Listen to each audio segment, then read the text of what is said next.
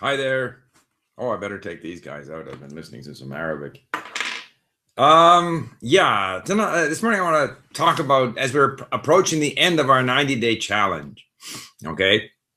So, uh, what I want to do is I want to have a discussion with a tutor where I'm going to show you how I struggle still to speak Arabic and Persian. Uh, so, in order to warm up for, oh, geez, I always forget this still. Okay. Uh, so um, to warm up for this, so I don't do too badly, I've been doing more listening and I've had more sort of uh, online sessions with tutors to practice speaking. And so then this always raises in my mind the question of, you know, this relationship between output and input in language learning. Um, there's no question in my mind that we learn through input there's no question in my mind that the emphasis on output at the early stage of learning a language is not necessary and possibly counterproductive. Uh, I notice now, for example, that um, when I speak with my tutors in Arabic and in Persian, I'm able to enjoy the session one hour much more because I understand better what the person is saying. I have more words that I can use, many words that I don't have or that I have forgotten and that I struggle to find, and that often my tutor then provides me in my report and I review them and I forget them again. However, I have this feeling now that I'm in better control in my conversations with my tutor, and it's a wonderful feeling. It's a wonderful feeling. Um, I didn't feel that way when I first started speaking. Now, in order to get to where you can feel comfortable, of course, you have to speak as well. But I only speak once a week. So one hour a week is not why I am starting to feel more and more comfortable. It's because of my continuing, um, you know, listening and reading. And in particular, I decided that towards the end of my 90 day challenge, rather than doing three days of Arabic and then three days of uh, Persian, I've kind of focused a bit more on Arabic. I'm further along in Arabic, and yet in some ways, Arabic is, well, not some ways, it is harder. And so I've kind of been going now almost for a week on Arabic. And I'm going to, in fact, I have a discussion at 11 o'clock with an Arabic tutor.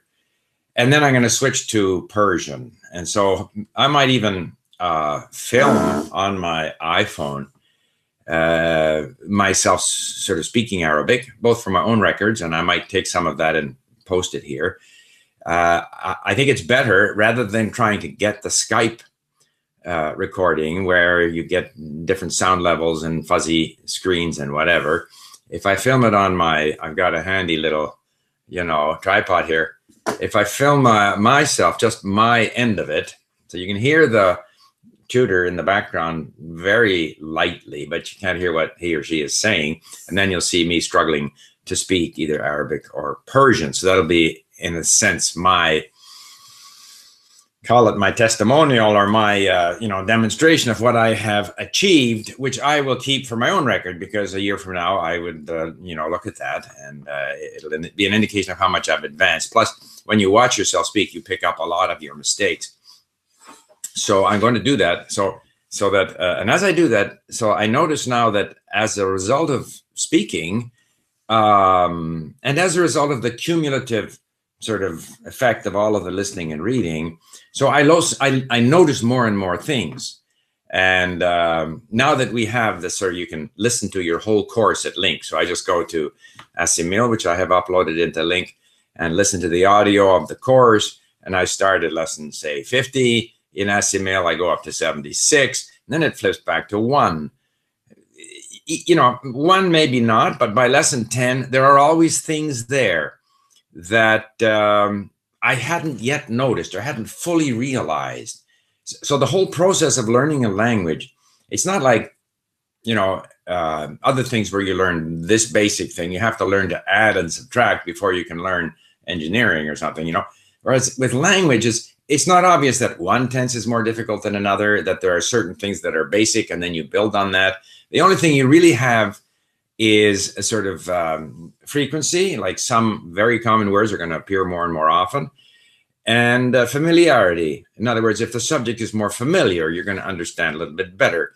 But it, you know, in Arabic, for example, they start with the past tense. That's the first tense that's introduced in just about every uh, book that I've looked at. And yet we tend to assume, say in European languages, that we should begin with the present and then move on to the past tense, that the past tense is more complicated. It's not more complicated.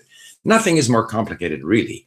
They are all difficult for us to uh, grasp at first.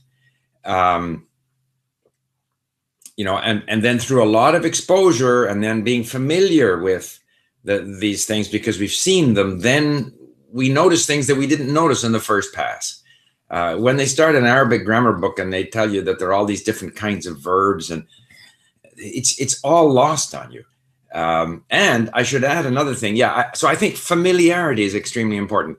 As we develop a strategy of how much input and how much output we want, because obviously the output stimulates the input. So the output makes you aware of things, and then you're a little more attentive when you're listening. So you do need some. But when you introduce the output, uh, like how often you're going to speak to a tutor, how often you're going to speak, this has got to be part of your strategy. And I doubt, I don't know if there is a sort of a magic formula of how much input and how much output at what stage. Uh, maybe one day they'll come up with that uh, as a guide, but I think the best guide is what you feel like you want to do. So some people are more inclined to want to use the little bit that they have, and other people are more inclined to want, like I am, to build up greater competence in the language, more vocabulary, better ability to understand, so that then we can feel more comfortable uh, when we have these conversations. And I think we get more out of them because if we have more words, and we understand more, then the range of our conversation can be so much broader. We're not simply talking about the weather and where I live. We're talking about a whole variety of things. And I sort of feel a sense of power as I'm struggling. And I think we all do, as I'm struggling to say things. And I find that I am able to say certain things. And certain words come out of nowhere, and other words come out and they're wrong. And then the teacher corrects them. And but so that you know, I prefer to at least have a chance to have a meaningful conversation. So I wait. But other people, maybe they prefer to get started early. I don't think there's a, an absolute formula there, but we learn from the input of that. I am certain.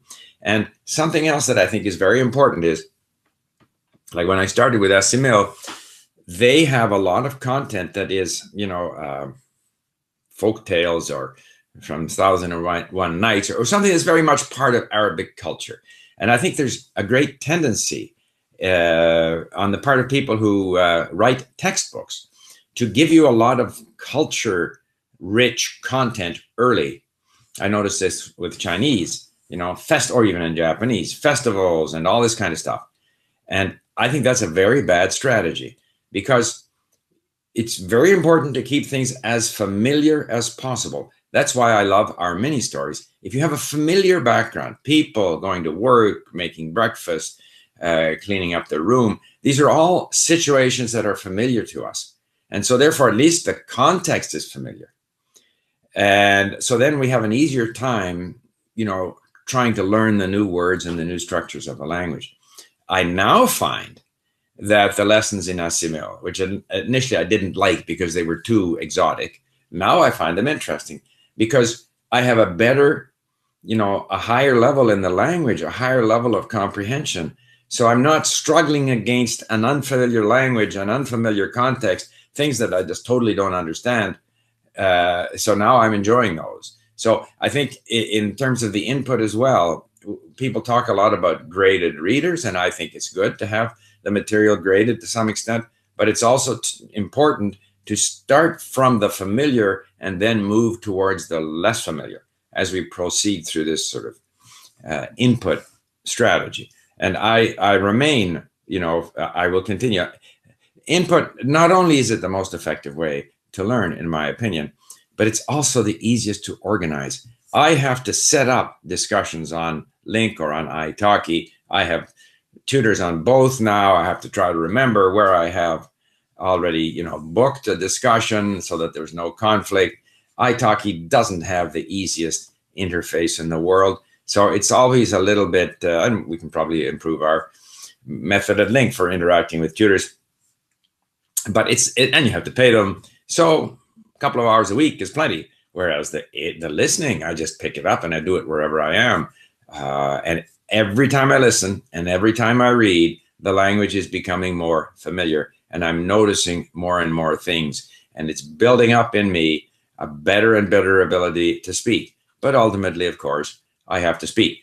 And so, nearing the end of my 90 day challenge in Arabic and Persian, I want to, as I, I promised, that I would, uh, you know, have a little short video of me using these two languages. So I'll put those up either the end of this week or by next Monday. Next Monday is probably next Monday or Tuesday, the last day of the 90 day challenge. I noticed, by the way, that uh, someone had posted their uh, a video of them speaking Mandarin after a certain period of time. I haven't had a look at it yet, but I will have a look at it. And uh, if any of you want to post um, examples of uh, the results of your 90 day challenge, ideally do it uh, on the forum. Uh, I've often felt that we should have a link in our profile, and maybe it's something we'll eventually get to, sort of a portfolio where we put sort of recordings of ourselves speaking the language at different stages of our learning. And this portfolio is something that we would control. So if we want, we can have them private, or we can have some of them made public so people can see what our level is in the language. In a way, you know, if you can speak for five minutes on video, that's the best measure of how good you are in that language. Far better than any TEFL, TESOL, or IELTS, or all these other uh, tests, in my opinion. However, the advantage of TEFL and TESOL is that if you're a Japanese employer who doesn't speak uh, English very well yourself, you're in no position to judge uh, someone's ability in English uh, through a video, and therefore, at least uh, uh, you know, TEFL or or uh, not TEFL, but what's that? It's called TOEIC gives you a so-called objective evaluation, and that's why it's useful. Okay, I will stop there and I'll see what people have to say. And I may be leaving early today because I have an Arabic tutor at 11 and I want to spend half an hour warming up by doing a lot of listening and reading and going through some of my lessons on LingQ. So let's have a look and see what we got here. All right. So first, blah blah blah. How long have you been using LingQ? Uh, my German learning consists simply of reading and listening. That I put on LingQ right now, kind of passive. I don't know at what rate I'm actually improving. You're improving. Never worry about the rate at which you're improving. It's cumulative, and you don't notice it. You'll notice it when you compare yourself to, say, three months earlier. How do you get foreign language content onto LingQ? Scott asks. I don't know if this is a general question or it's for a specific participant here, but I find it online and I import it and I use the uh, the import uh, you know widget or extension. Uh, I do it both on my iPad and uh, with the computer. Many YouTube channels have sub. I know, yes. So YouTube channels have subtitles. That those make excellent lessons at LingQ. You can automatically import them by uh, simply uh, clicking on the extension browser extension yeah, M- Marlon says he puts them private. Yes, you can't share anything that is uh, not free of copyright. I bought an ebook from Amazon in French and they wouldn't sell it to me. I don't know why that would be. I've bought books in many languages. I don't like ebooks because they come along with audio. I don't understand that, Marlon. Uh, I look for ebooks for which I can also buy the audiobook. And if anyone is learning Italian, Il Narratore offers audio ebooks, so you can get both.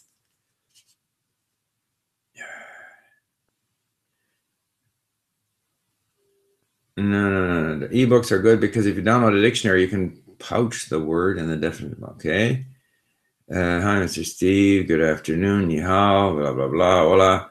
You are right. The closed caption doesn't exactly match. Yeah, if the closed captioning doesn't exactly match, it's not so important. You're learning a bunch of words people get hung up about accuracy. I don't. They're words. You need them anyway. Sir, may you? I see, Scott. If most officials can provide audio to word subtitles, very precise. Sir, may you repeat it because I have a paper. I don't understand. May you repeat it? I don't understand. I have my video. you can listen to it as many times as you want. I think there are even subtitles. If you want, you can even import it into LingQ. In a recent session, you said your wife was quite unhelpful, kind of, and I'm glad to see someone else have this problem. My partner is Puerto Rican, no help at all. Yes, Aaron. Don't expect if you have been in the habit of speaking to your wife or partner in whatever language, your language, her language, a third language, and you start studying her or his language, don't expect them to help you. You're not going to break those habits. Uh, okay, what new language you're learning recently? I'm learning Persian and Arabic. When will you consider learning Turkish? Uh, I said I would do that starting in the new year. Now, I may even add Turkish and Hebrew because uh, one of our members at LingQ has provided us with a whole bunch of good content in Hebrew. So we'll see what the new year brings. But uh, when I, uh, I'm going to have to pause my Arabic and Persian because I'm going to Ukraine and I want to work on improving my Slavic languages, Ukrainian and Russian in, in this case. And then because I'm going to the Fukuoka Polyglot Conference, I want to just raise the level of my Korean. So I think that'll be my emphasis until October. And then I'm going to get in, I'll probably get back to Arabic and Persian, start in a bit of Turkish, and I might hold off on the Hebrew. Otherwise, I'll just get too confused. Uh, what is early stage to try output? Well, I used to wait till I had, you know, eight, 10,000 words. But I, I, I have found that with the mini stories, where it's there's so much repetition and there's so many very common verbs, I've started earlier, 3,000 words on our LingQ count. So is that A2? I don't know. Uh, but even at that, I only speak once a week. Uh, in the early stage, input must be acquired alone without any output participation or must be combined. Uh, I don't think there's any must here, but I tend to, in the very early stages, no input. I can't, uh, excuse me, no output. I can't output. I can't say anything. I don't understand what the person is saying. So uh, I wait till I have at least 3,000 words on the LingQ count before I engage a tutor. Mm -hmm. Okay. Do you think field linguists are able to learn a language faster than regular people? I don't know what a field linguist is, but I feel the study of linguistics has very little to do with learning languages and doesn't give you any advantage. Would you like to tell me how to improve my business English exactly? How can I build a sentence and mail conversation? I don't know what mail conversation is, uh, but uh, to improve in your business English, you have to read more business content, business related content. You have to save words and phrases, phrases that you would like to use. And then I would get on a, with a tutor and start talking about business. You have to start, and I would write again, write about business because when you're talking, you know, business English typically is either, you know, the spoken form and the written form are going to be very close together. It's not like sitting around and having a coffee or a beer and chatting about all kinds of different things. It's much more structured. And so I would do a lot of reading on business related subjects. I would even write on business related subjects. And I would get a tutor with whom I would simply converse about business related subjects.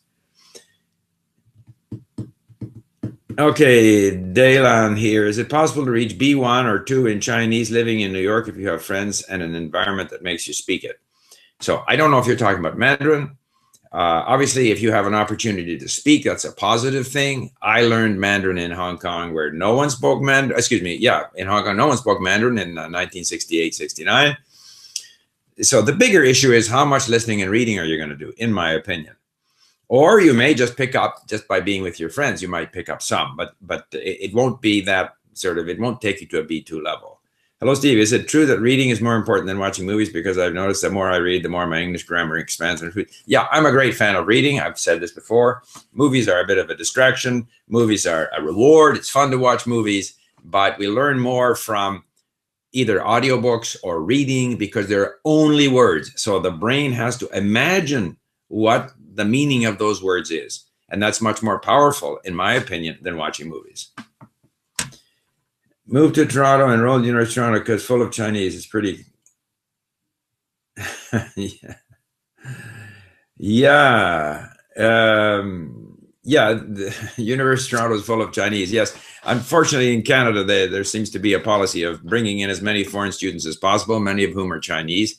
And it does detract a bit from, in my opinion, and this might be controversial, from the kind of atmosphere you'd want to have at a Canadian university. Uh, the tendency for those people is to stick within their own group and not really become part of the general university community.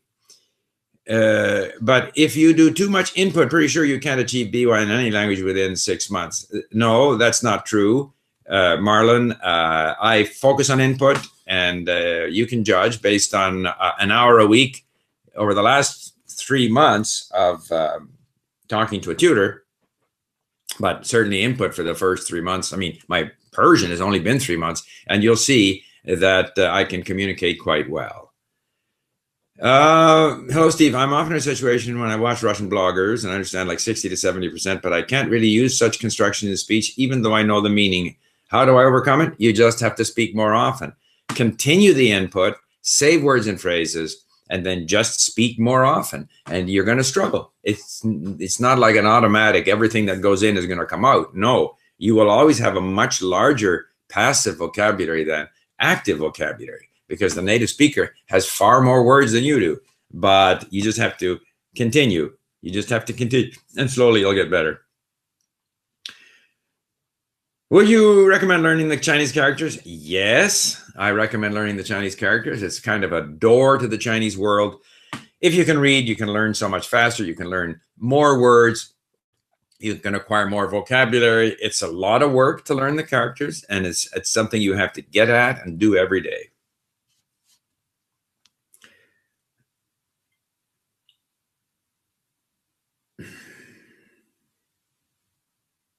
Is it, a, it is it possible to use C2 with 90% input and 10% output? No. Uh, this combination of input and output, uh, the further along you are in the language, the more you have to output. Because while C2, I guess you theoretically could be C2 just passively in terms of listening comprehension and reading. And if you are, you're going to speak well. But as I progress, as I reach a sort of a B1, B2, I feel a greater and greater need to speak. And to really get to that next level, you have to speak a lot, like hours at a time. So, an evening with native speakers or uh, things of that nature. You just have to put yourself into a situation uh, where you are forced to use the language more. Mimicking and reading out loud. Does mimicking and reading out loud help with output? Yeah. I mean, it depends what you like doing and what you're able to do. I have never found that I can read out loud for any long period of time. Uh, I can't, you know, there is this sort of shadowing technique. I just found that I can't continue doing it, but many people like doing it. Certainly, keeping a small journal is a, another very good thing to do. But again, it depends if you are able to continue doing it. It does take a certain amount of difficulty. Um,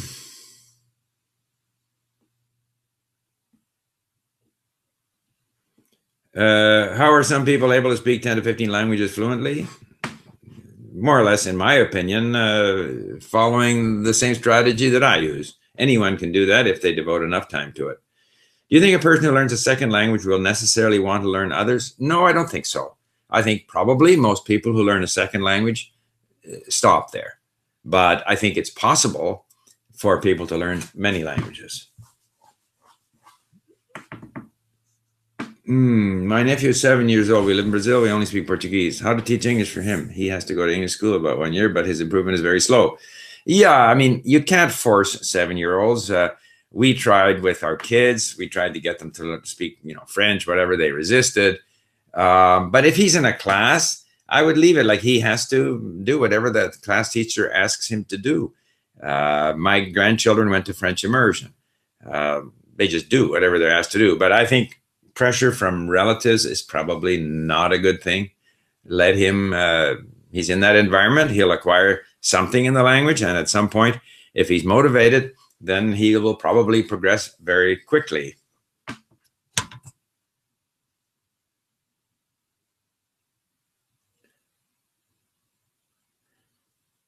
Yeah, I mean, writing every day is certainly a good thing to do. Uh, I think writing is different from speaking. So ultimately you would have to start practicing your speaking. This is an answer to Eric Roberts. Uh, Until what degree of mastery can input take you? Uh, input, again, it's not either or, it's just how much of one and how much of the other. And uh, I think uh, like a lot of input can take you straight to B1. And then I think you want to start talking, speaking. What what is comprehensible input? Uh, you can click on each word for its definition. So if we agree grammar should be secondary to the exposure process, this continues somewhere else. Comprehensible input is input, but the quick answer without seeing the second part of this question. Comprehensible input is input that you have a chance of understanding at least half of. Uh, so if it's totally incomprehensible, unfamiliar, you're it's too tough. Uh, if you can understand half of it and then you go and click on words and see more of it and you listen and you still don't understand, but at least you're working towards something that is within that's achievable so that you have a chance of achieving 70% comprehension. So that to me is comprehensible input. It can't be 100% comprehensible, otherwise you're not learning anything. It's got to be less than fully comprehensible. Is it 70%, 80%? If you're using a system like LingQ, it can be 50, 60%. If you're reading out of a book, you want 90, 95%. If you're listening and you can get back to a text like at LingQ, then 70% is fine. If you're listening, you know, and you don't have any way of getting out of text, you probably want a higher level of, of comprehension. Should I start learning a new language only after I achieve B2 in a previous one? No, although that's probably ideal. It depends on what you feel like, what your needs are. Uh, I don't think there's any hard and fast rule. Uh, learning Swedish is no different than learning any other language. Lots of listening and reading. Uh, you'll get more and more familiar with the pronunciation, with the words, and you'll just be surprised how the language grows on you. So, language learning is a, a sort of a fuzzy activity. It's not learning the basics and building blocks, it's exposing yourself. The brain is better at sort of forming rules out of the chaos of the language as opposed to understanding theoretical explanations of the language. So don't rely on theoretical explanations of the grammar, rely on exposing yourself to a lot of the language. That's to Meowstick. After reading and listening, what is most important, writing or speaking? Well, it depends what you want to do, but uh, I tend to do more speaking because it's easier. I'm new to LingQ, but I noticed that when using a phone, a word at an end of a page which extends to the following page is not clickable. Are you familiar with this? Cheers, Kieran. Uh, I'm not familiar with this. I don't know whether it's an Android or an iOS phone. Uh, maybe Eric can follow up, Eric of LingQ. Uh, maybe you can post about this on the forum. And uh, but I will, I, if I remember, uh, I will look into it. But I'm not aware of this as an issue. It isn't an issue for me on iOS so but that's not to say i mean i understand it it's an issue for you. You could also send a uh, you know um, a message to support at LingQ uh, email and see what they have to say. Why did you decide to move to vancouver? I live in vancouver. Uh, my wife doesn't like it when it rains here in the winter so um, we go down to palm springs for four months in the winter.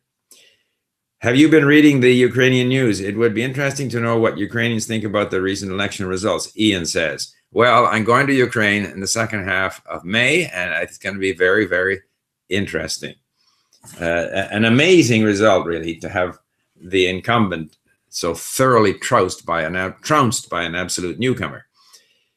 Uh, I found apps like Hello Talk to be amazing, but the conversation is slow because I know so little. How many words do you recommend learning before exposing yourself? Well, as I said, I used to think eight to 10,000 words, known words at LingQ. I now start a little earlier because I have been using the uh, mini stories, which I think prepare me for speaking. Uh, Jack here says, thanks to your advice, I've hugely improved my Spanish level at LingQ, and now I have a solid comprehension level. My question is, do you recommend on separating listening and reading? Um, you know, I find I do both, you know, listening and reading at the same time, especially at the early stages when it's difficult. But then gradually, I find that uh, as I advance, uh, I, certainly most of my listening is done while not reading because I'm in the car or I'm doing other activities. But as I get at the, sort of a B2 level, I just do plain listening uh, because I don't need to necessarily to read it all. There's not that many words that I don't know. It's not necessarily worth it. Uh, one of the things I, I am going to do now with my Ukrainian, where there may be more words, is I can throw the um, podcast from Hromadske Radio or whatever, I can throw it onto uh, one of the automatic transcription services and get a transcript. So I could then, after listening to it, if I'm curious about some parts that I missed, bring it in, you know, have it transcribed and bring it into LingQ. But yeah, increasingly we separate. I find I separate the listening and reading. Who is your favorite polyglot? Don't have a favorite polyglot. I am impressed with people who speak two languages, three languages, five languages, 10 languages. It's all, I always marvel at people who speak another language well. And there's lots of them. I have a hard time expressing myself about complicated topics, even though I can understand most of what people say when I'm talking. So should I focus more on speaking at this point? This is uh, English. Uh, yeah. I mean, yeah, uh, you have to, it, it, speaking is a different skill. You have to be able to recall your vocabulary. You have to put the words together in a, uh, you know, in an elegant way. And, and so you do have to end up speaking more. Henry no longer works at LingQ Do you think you can forget output in language when you only do input for several times? Um, you get rusty. I don't think you forget, but you get rusty. And depending on the language, it takes me longer and longer to warm up. So the languages that I speak the best, like uh, French and Japanese and so forth, uh, not a problem. Uh, you know, Russian, a little more difficult. Uh, you know, Czech, Romanian is going to be quite difficult. And I'm aware of the fact that once I leave my Persian and Arabic here, when I go back to them, they're going to be rusty. But I have always found that when I go back to outputting in those languages, that I end up being better than I ever was. So I'm not worried about leaving them. But uh, yeah, sometimes it takes a bit of refreshing of listening and eventually reading. I don't understand. I need time about flap, how to pronounce fast D. I don't understand that. Do you sometimes surprise yourself with retrieving a word during a conversation after struggling for a while? Khalifa, Al Khalifa.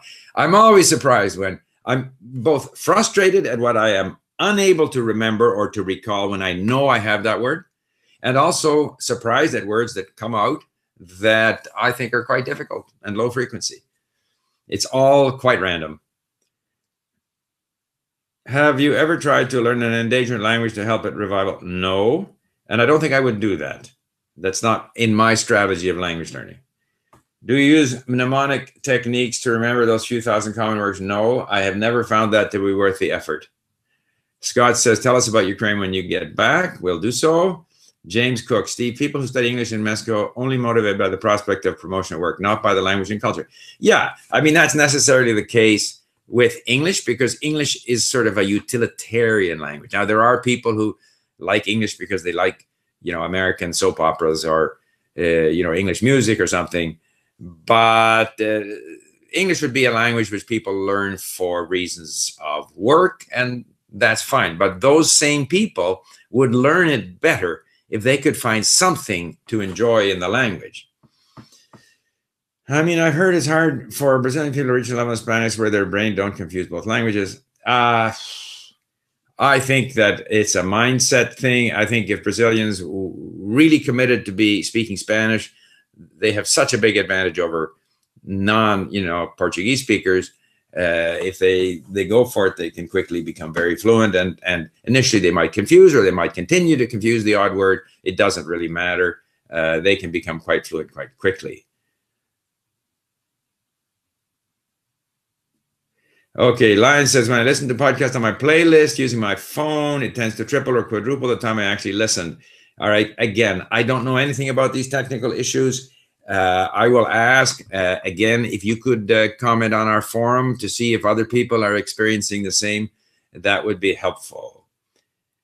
I'm a Portuguese native speaker and I can't bear Spanish. Too ugly to my ears. Well, you see, if that's the attitude, then the person won't learn the language. So that's why I say it's largely an attitude issue. It's a bit like Mandarin speakers not claiming they can't learn Cantonese. It's just an attitude thing. If they wanted to learn Cantonese, they could learn it very quickly. Muchas gracias, no Espero tenerlo. Seguir viendo tus videos. Thank you, Manuel. Здравствуйте. Good. и gracias. Вы можете поддерживать хорошую беседу на русском? Uh, yeah, более-менее.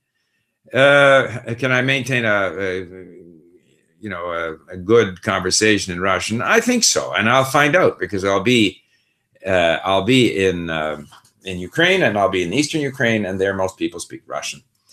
Uh, do you like Quebec or French accent better?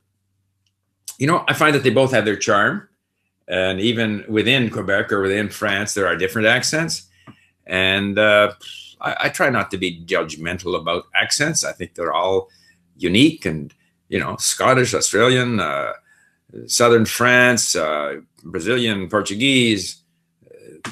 That's just part of enjoying the language.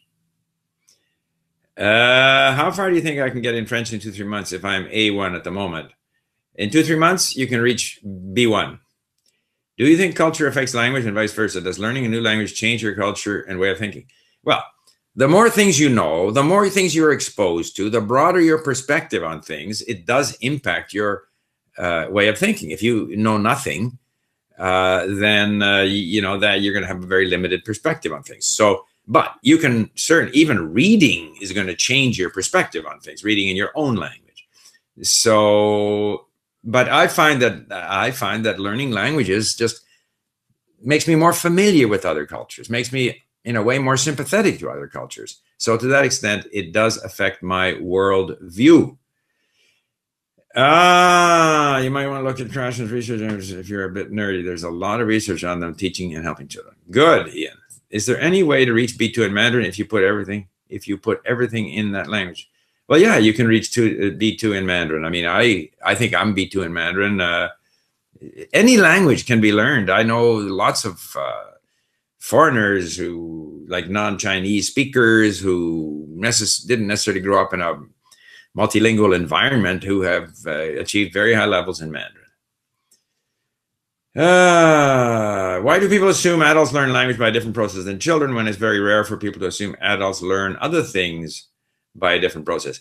Well that's a good question. I mean adults have advan- there are advantages and disadvantages. Like the child's brain, brain is more flexible the child is less inhibited the adult has a broader life experience. The adult has a broader vocabulary in his or her own language. Adult can read, uh, can access a wider variety of subjects. So, to that extent, the learning experience is different. But I think the process by which the brain acquires the language, in other words, it creates rules to govern all this input that it's getting, is essentially the same. Uh, o que você acha do inglês dos brasileiros? How can you ask a question like that? What do I think of the English spoken by Brazilians? It varies all over the place. I know a Brazilian here, uh, Gabriel, whose English is like a native Canadian. So it depends on the individual. You can't generalize. I, eh, okay, how do you study reading? Do you just read or do you take notes? I don't take any notes. Uh, I listen I don't understand things, understand things. I go in there, I go through the lesson. Uh, as I turn the page, I will often review the words and phrases that were on that page. I sometimes will review the words and phrases that were in the lesson using our five activities. And then I go away and listen and listen and listen. And then there's still things that I don't understand. I go back and I read it. And I will often go back and go back and go back to the same lesson. Maybe I did, you know, a lesson that I did two months ago. Uh, I've got so many lessons on the go at so many different levels. And it's just simply exposing myself to the language, audio, reading, reviewing, listening, different levels, and slowly things start to accumulate. Uh, I'm a native Spanish speaker and I have C1 English. If I study French for about one and a half hours a day, how long would it teach to reach? How long would it take to reach B2 from Puerto Rico? You know, if you really go at it and if you have a good attitude, like attitude is so important. Like, okay, the Brazilian who hates Spanish, he's not going to learn Spanish. Uh, if you say, I'm going to, I can visualize myself as a French speaker. I want to be a French speaker. If you've got that kind of an attitude, then uh, yeah, you. I think you can reach B two in three months. B, I think you can reach B two certainly in comprehension because you'll have all the words you'll struggle to speak and then you just got to speak more and more but you've got that tremendous advantage that you'll have all the words in three months and then you just got to start speaking and you'll have difficulty, uh, but eventually uh, you'll get better. You won't get worse. Uh, okay, what do we got here? Can I learn two languages at the same time if I at least be one of the first languages? I need to maintain one more. Yeah, I'm struggling right now with Persian and Arabic. I think I would rather be able to focus on one, but it's certainly possible to do two. With will hang out with other polyglots make you work harder to learn more language? That's possible. I don't know. As a teenager, am I as good as a child with learning languages, or is my learning style more closer to an adult's? Yeah, a teenager is closer to the adults. You have uh, your brain is no longer as flexible. They talk about the age of seven or whatever, where any language can very quickly, you know, be assimilated. Uh, you have a broader vocabulary. You have a, quite a, you know, a broader uh, sort of life experience. So you are more similar to uh, to an adult, in my opinion. Okay, Bielka Mua, do you use Audible to practice? I have, if I, sometimes if I'm looking for an audio book, I'll find it on Audible. Uh, as to which book I can recommend, it depends on what, what language you're learning. Like, I don't go to Audible necessarily, but it just seems if I'm looking for an audiobook in, yeah, if I'm looking for an audiobook in Polish or Czech, it, Audioteka seems to pop up. Uh, I'll go to wherever the source is, and typically I'm looking for audiobooks for which I can also find an ebook. Do you try to practice with people on internet like Moses because he says that you should keep practicing until the moon starts to show? No, I have great respect for Moses. I think it's amazing the number of languages that he explores and is able to speak in quite well, actually. But I, I we all have our preferences and i don't like going out and just springing you know with a little camera and sort of talking to people uh, if i happen to come across let's say if i go into a store here in vancouver and the salesperson is obviously a farsi speaker i'll try and speak to them in farsi but i don't make an, a special effort at it uh, 한국에서 일본인 보고 있어요. Okay. Uh, Steve, I'm living in Japan and I find that most Japanese people don't want to correct me. So I wonder if I'm making the same mistake over and over again without knowing it. What can I do? don't expect people that you're speaking with to correct you. That is a completely unrealistic expectation. First of all, uh, I believe that if I'm speaking to someone in English and they make mistakes, it's not my role to correct them. They may not want me to correct them. Uh, that person is trying to communicate with me. If I start correcting them, it's as if our communication is not important. Uh, you will make, you will correct most of your mistakes yourself. Enjoy your communication with native speakers for that opportunity to communicate with them and don't expect them to correct you. Uh, do you know why Gabriel stopped making YouTube videos? No. And in fact, he sent me an email. I'm going to start uh, I'm going to meet with him shortly and do a, video with him.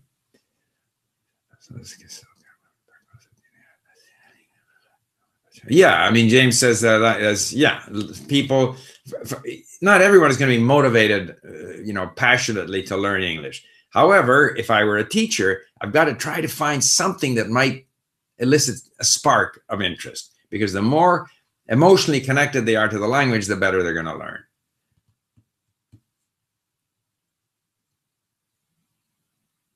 Okay, so Mateus, again, this whole question of why we have trouble speaking, you're going to have trouble speaking. And the only way to get better at it is to speak more and also to continue with your input activities.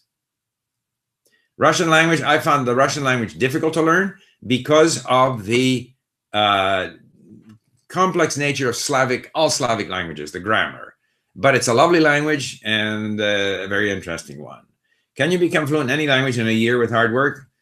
Depends on your definition of fluent. It depends on the language, writing system, how similar it is to yours, but uh, it's a good goal to have.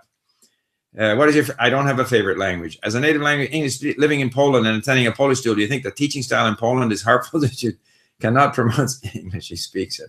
Yeah, I mean, this is this whole. The majority of language teachers are not native speakers. Uh, the the majority of speakers of English are not native speakers. There is such an abundance of in native English content available on the internet, the teacher should be directing the students to listen to this content. I, I, don't think listening to people with a bad accent is harmful as long as we're getting enough exposure to, uh, you know, authentic, you know, native pronunciation. I sp- spend most of my time in English. Can you learn a language with just watching movies? No, I have not found that to be the case. Uh, how many words do I need in order to start talking? Again, this question has come up before, but I, I think with German, if you're three to 5,000 words, go through our mini stories. That's going to give you a lot of the familiar vocabulary, verbs, and stuff that you need.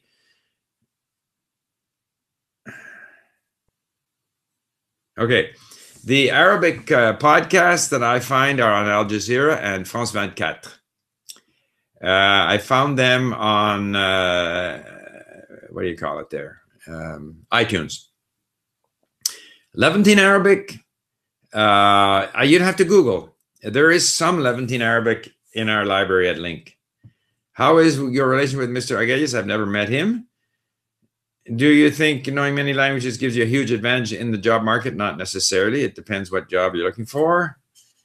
Okay, with that, I'm going to leave because I want to spend a little bit of time warming up for my Arabic lesson, which starts in 15 minutes. Thank you, everyone, and we'll see you on Friday. Bye for now.